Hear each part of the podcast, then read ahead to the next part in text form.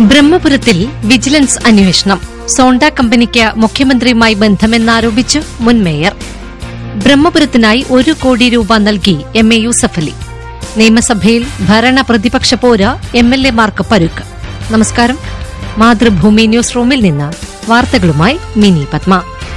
ബ്രഹ്മപുരം മാലിന്യ സംസ്കരണ കേന്ദ്രത്തിലെ അഗ്നിബാധയെ തുടർന്നുണ്ടായ പ്രതിസന്ധികൾ പരിഹരിക്കുന്നതിന് Lulu group chairman M A Yusuffali ഒരു കോടി രൂപ സഹായം നൽകി. യൂസഫലി തന്നെ വിളിച്ചിരുന്നതായും അദ്ദേഹത്തിന്റെ സഹപ്രവർത്തകർ ചെക്ക് നൽകിയതായും കൊച്ചി മേയർ എം അനിൽകുമാർ അറിയിച്ചു.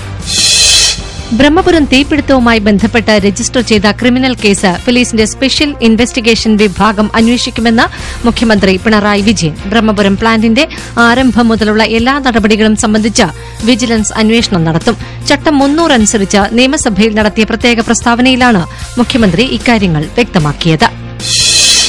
ബ്രഹ്മപുരത്തെ തീപിടുത്തത്തിൽ ആരോപണ വിധേയരായ കരാർ കമ്പനി സോണ്ടയുമായി മുഖ്യമന്ത്രി പിണറായി വിജയന് ബന്ധമുണ്ടെന്നാരോപിച്ച് കൊച്ചി മുൻ മേയർ ടോണി ചമ്മണി.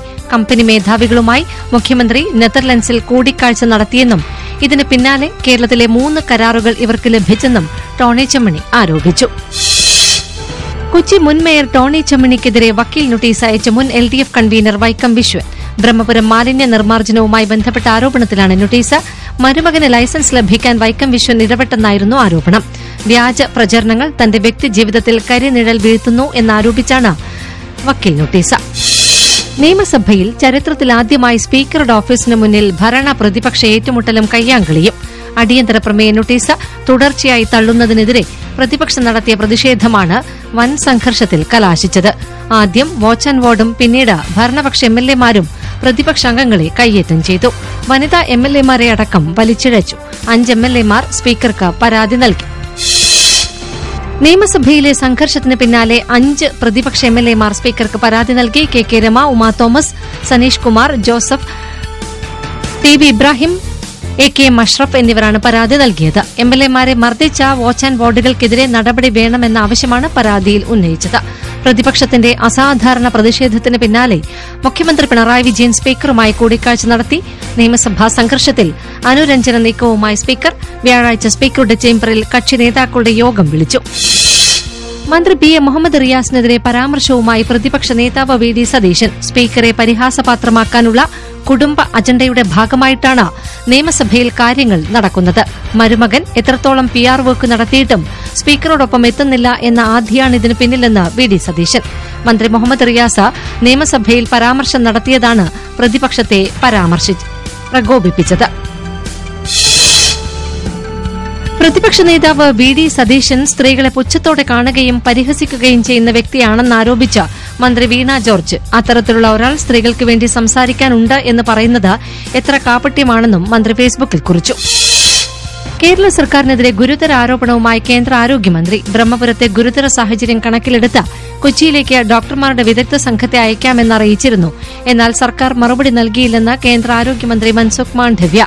ബ്രഹ്മപുരം വിഷയം പൂർണമായും മറച്ചുവെക്കുന്നതിന് വേണ്ടിയാണ് സർക്കാർ കേന്ദ്ര സർക്കാരിന്റെ സഹായം തേടാതിരുന്നതെന്ന് മന്ത്രിയുമായുള്ള കൂടിക്കാഴ്ചയ്ക്ക് ശേഷം J P Mather M P പ്രതികരിച്ചു. സോണ്ട ഇൻഫ്രാടെക്കിന് ആരും ക്ലീൻ ചിറ്റ് നൽകിയിട്ടില്ലെന്നും പ്രതിപക്ഷത്തിലെ തർക്കം മറയ്ക്കാനാണ് ബ്രഹ്മപുരം തീപിടുത്തം ഉന്നയിക്കുന്നതെന്നും സിപിഎം സംസ്ഥാന secretary M V Govindan.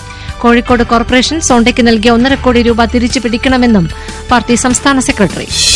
സ്വർണക്കടത്ത് കേസിൽ ആരോപണം പിൻവലിക്കാൻ മുപ്പത് കോടി രൂപ വാഗ്ദാനം ചെയ്തെന്ന വെളിപ്പെടുത്തലിൽ സ്വപ്ന സുരേഷിന് വക്കീൽ നോട്ടീസ് അയച്ച സിപിഎം സംസ്ഥാന secretary M V Govindan.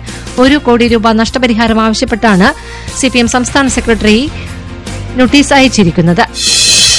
Buffer zone വിധി പരിഷ്കരിക്കുമെന്ന സൂചന നൽകി സുപ്രീംകോടതി ബഫർ സോണിലുള്ള നിർമ്മാണത്തിന് സമ്പൂർണ വിലക്ക് ഏർപ്പെടുത്താനാകില്ല. വിലക്ക് ഏർപ്പെടുത്തിയത് പ്രതിസന്ധി ഉണ്ടാക്കിയെന്ന് അമിക്കസ് ക്യൂറി കോടതിയെ അറിയിച്ചു.